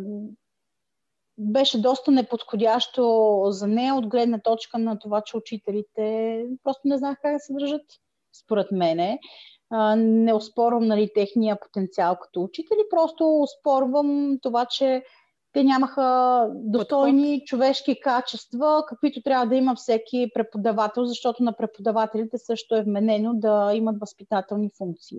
И то им е вменено чрез законови норми. Да, подхода първо, че не беше коректен. Много са нещата. Надграждането това, между другото, доведе до, до...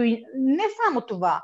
А, и един друг случай беше довел до това аз да инициирам един протест срещу насилието в а, ясни градини училища. Имах а, сподвижници, слава Богу, хора, които нали, не подкрепиха, до някъде успяхме, до някъде не. Трябва страшно много да се промени сферата на образованието като цяло. Не, не говоря нали, само за материал, който се преподава в училище, че това, че трябва да, да залагат повече на практическата насоченост, а не на сухата теория, която е изцяло безинтересна на децата. Ето, дори и с това имаме проблем примерно тя казва, аз този преподавател не го харесвам. Аз разбирам нали, доводите и защо не го харесвам. За някои неща аз си мълча, гледам нали, да не мога нали, да навляза между нея учител нали, по някакъв начин, че да му уронвам на учителя авторитета, да го злепоставям. Но въпреки, че разбирам, просто я съветвам нали, да продължи. Нали, налага се да ходи на частни уроци.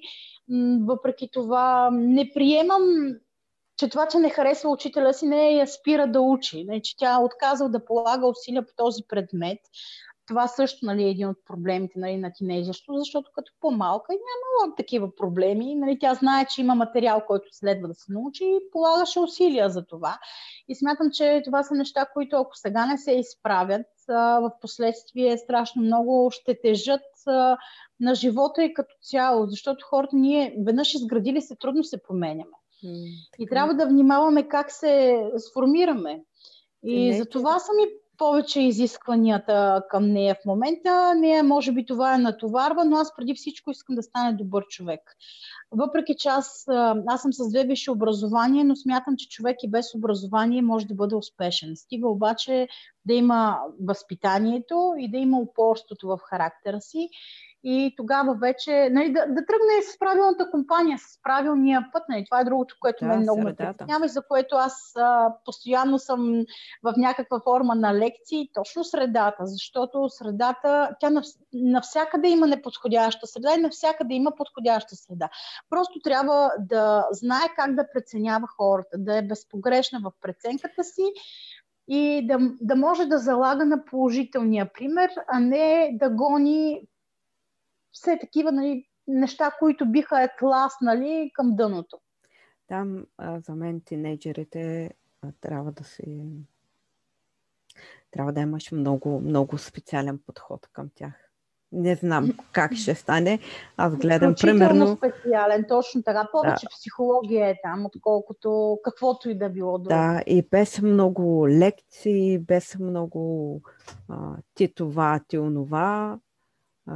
Е, не, като кажа лекции, не, нали, заставаш там до страната и седно те изпитвам и аз ти налагам, нали, ти заповядвам, ами по-скоро, нали, приятелски разговор, нали, как смятам, нали, че е по-удачно, нали, как някой друг, нали, го дава за пример, нали, добрите примери гледам да показвам, а не, нали, толкова лошите примери, въпреки, че лоши примери също показвам, защото няма как а, без тях. Нали, се сещаш, нали, сега, че аз ако не говоря, примерно, за наркотиците, колко лош пример е това човек да взема наркотици, тя може един ден от любопитство да реши да провери.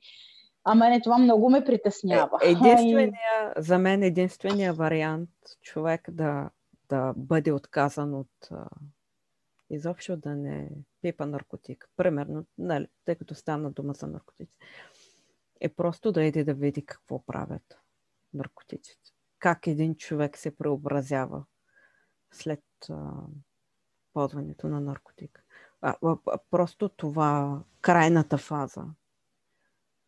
Така е, така Онзи е. ужас, така е. който, цялото преобразяване. Мисля, че тогава човек а, би се стреснал, защото само да му говориш, то прави това, то прави. Докато човек не го види, не се сблъсква, да, затова казвам работа чрез примери. Затова нали, казвам, че училището трябва да се промени в тази посока, трябва да се работи чрез примери. Да се покаже нали, крайния резултат какъв е. Така също нали, и с наркотиците, да. и с, с, с всякакви такива отрицателни м- неща, които могат да въздействат по такъв начин на живота ни. Цигарите, те са най-малкият проблем. Почти 90%, 99% всеки е минал през тази фаза да пуши, да опита, на някой не им харесва, на други им харесва, отказва ги, не ги отказва. Аз имам Колкото поз... да е малък. Да, имам познати, те почнаха да пушат на по 20-25 години, късен етап. А ето аз пък на 30 колко е? 32?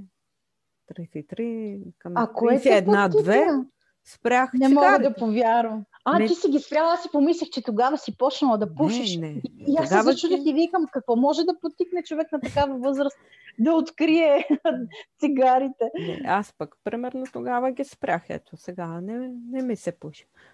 Но не защото е, а, е вредно, неправилно или... Просто съм се открила причина, предизвиках се, ето. Но познавам хора на късен етап са пропушили цигари. В тинейджърската възраст не са пушили, не са пиели, нали, стискали са този период някакси. И след това минават през съвсем друга фаза. Разхулен живот с цигари, запой, друга крайност. Така че, не знам. По-добре, специално за цигарите, направо да седне до тебе, ето, заповядай цигара, искаш ли? да, не, не мисля, пуши. че този мазохизъм мога да си го причиня. Никакъв случай. не, не, не, абсурд не. Не мога, не мога. Аз а, никога не съм изпитвала всички тези а, негативни изживявания за мен, тютюнопушене, а, приемане на наркотици, алкохол. Никога аз до такава степен съм се опазила. Не знам, не мисля, че е толкова, че баща ми ми го е налагал. Смятам, че до това човек как сам да. се осъзнава. И поне наскоро така си говорих тук с а, моя приятел, че аз още от малка съм толкова осъзната. Имам ярки спомени, още дори от детската градина, как съм разсъждавала.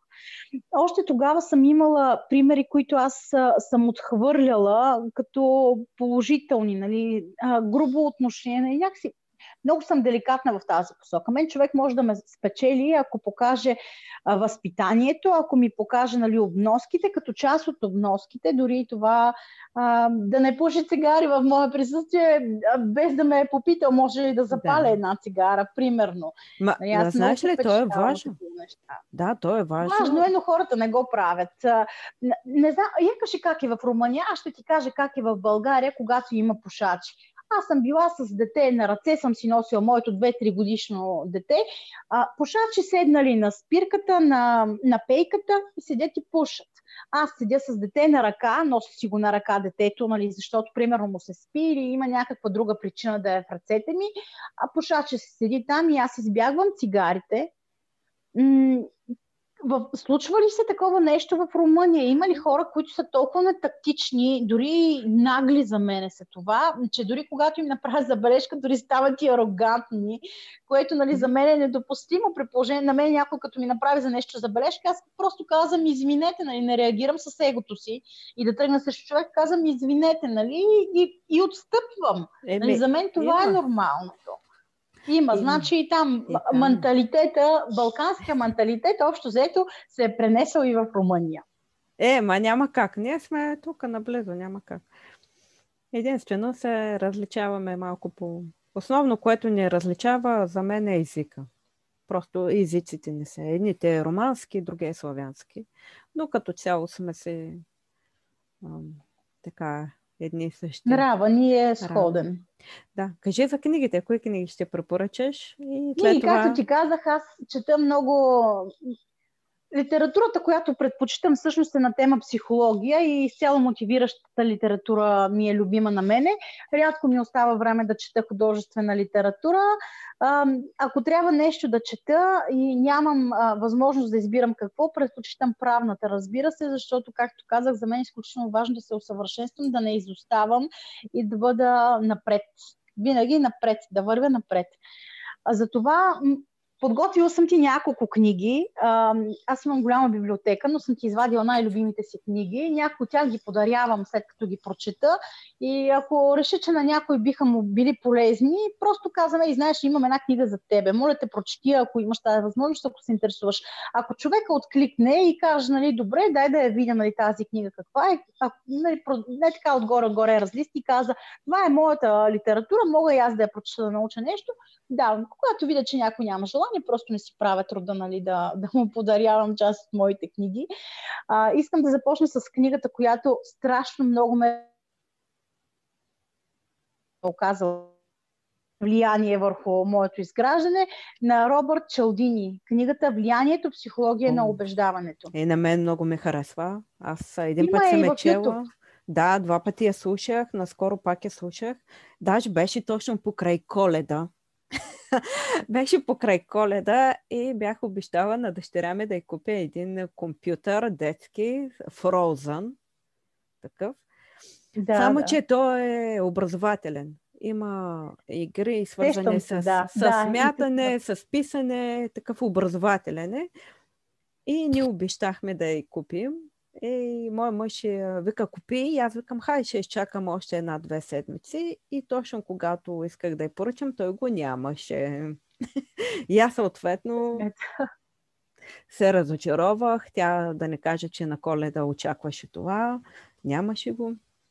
И точно в този, този момент слушах книгата отново на Чудини, как а, обясняват а, специално за производителите на играчки, беше има една част, че около коледа, нали малко преди коледа, пускат реклами.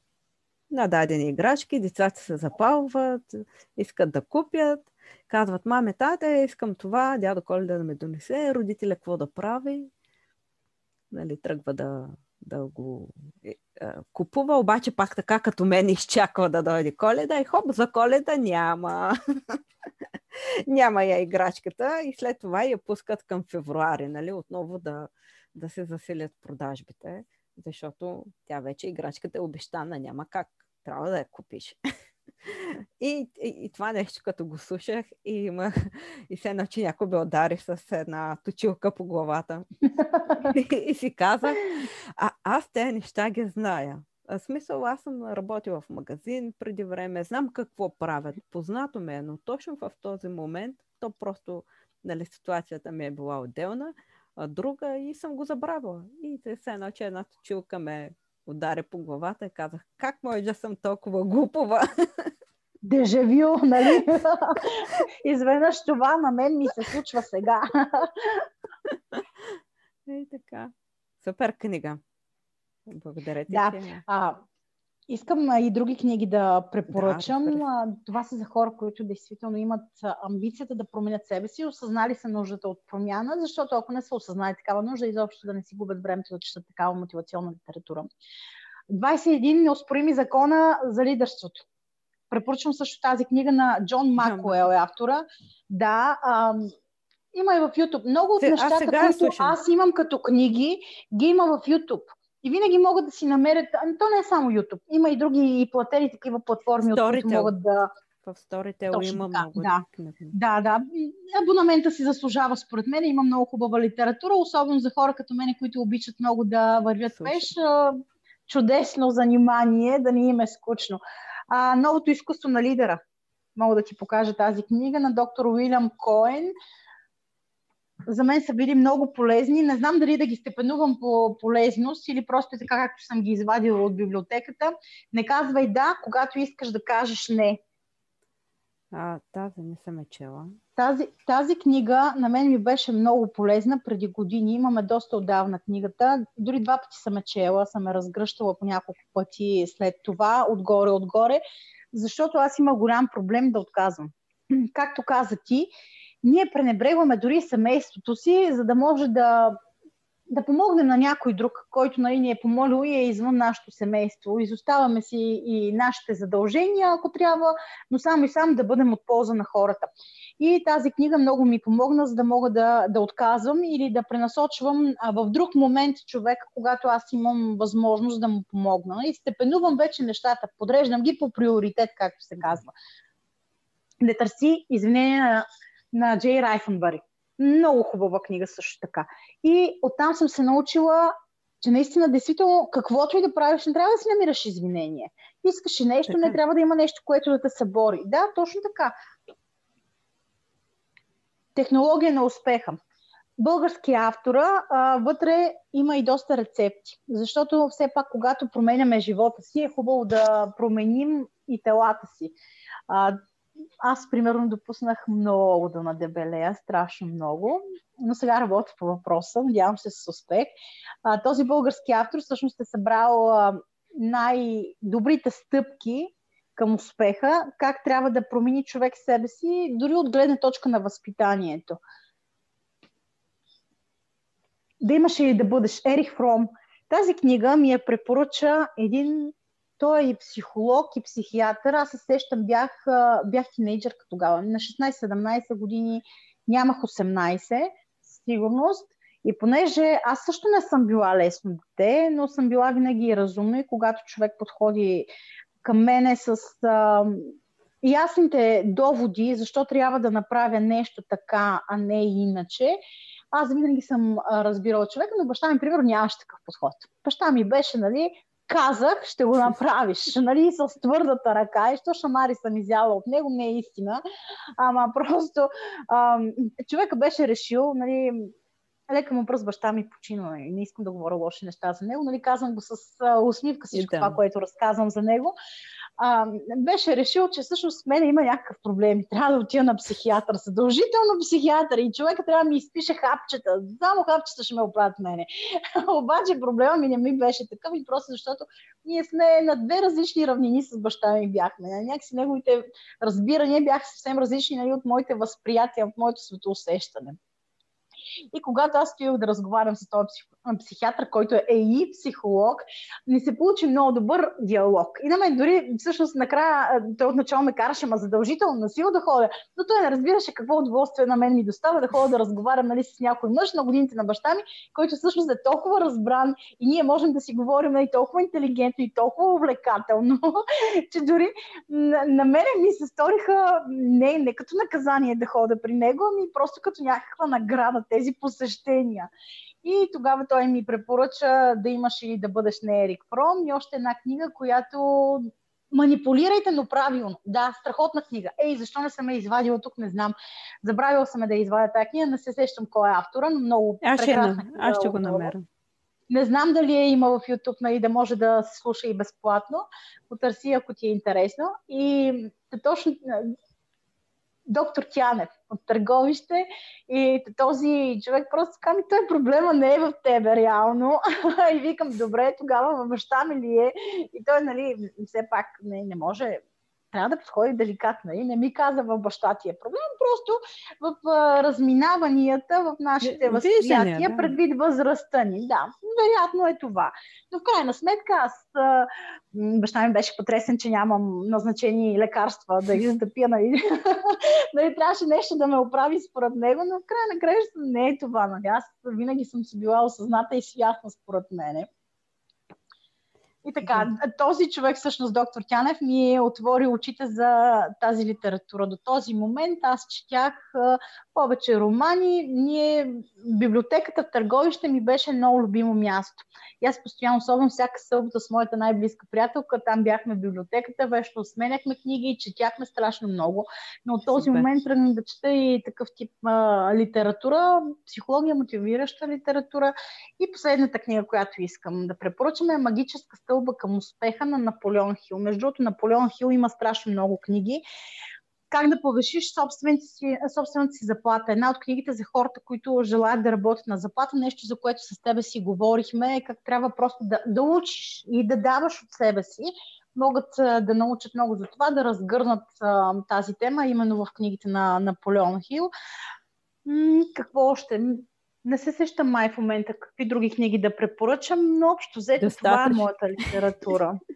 да, който иска да чете, винаги може да намери. Супер. Google, Google си има такива как се казва, не знам, не съм много в час с сайти нещата.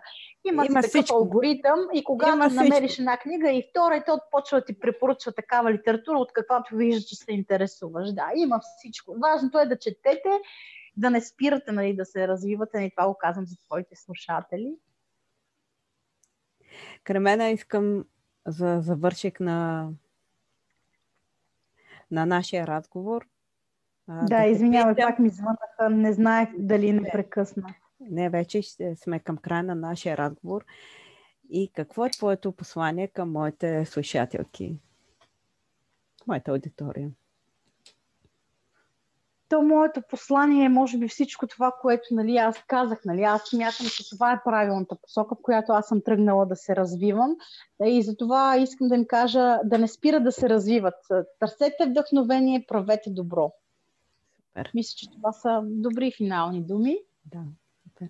Много ти благодаря, че беше мой гост. Много интересен разговор. Не можахме даже да обхванеме всичко. Да, аз мога да говоря по много. Да. Изобщо някога, извинявай, дори те прекъсвах. Страшно no, много не казвам аз. А, не е проблем. На мен ме е интересно да чуя всеки един човек, защото за мен ние сме различни, имаме различни виждания. И аз така приемам така е. всеки, всяка, гледна една, всяка гледна точка, независимо дали съм съгласна или не. А, нали, разбира се, не винаги си съгласявам с хората. Но, Естествено, хората не сме еднакви. Да, но а, ми е интересно кой как мисли, през какви препятствия се е изблъскал, нови методи, които аз мога да приложа. Ето, нови, нови книги ме даде. Аз не всички съм ги чела и съм ги слушала, така че супер. Надявам се да ти бъдат интересни, като почнеш да ги четеш. Много ползотворен на разговор. И радвам се. Благодаря ти и аз. И на мен ми беше много приятно. Изобщо аз тебе много те харесах от първото ти видео, което изгледах. И, и всъщност много ти благодаря, че споделяш видеа от канала си в различните групи, защото ако не го беше направила, знаеш, алгоритъма на YouTube е малко сложен и вероятността да попадна на канала ти сред хилядите други можеше да не е много голяма. Но благодарение на, на Facebook, че сме в една и съща група, това много помогна, за да намеря по-хубав канал.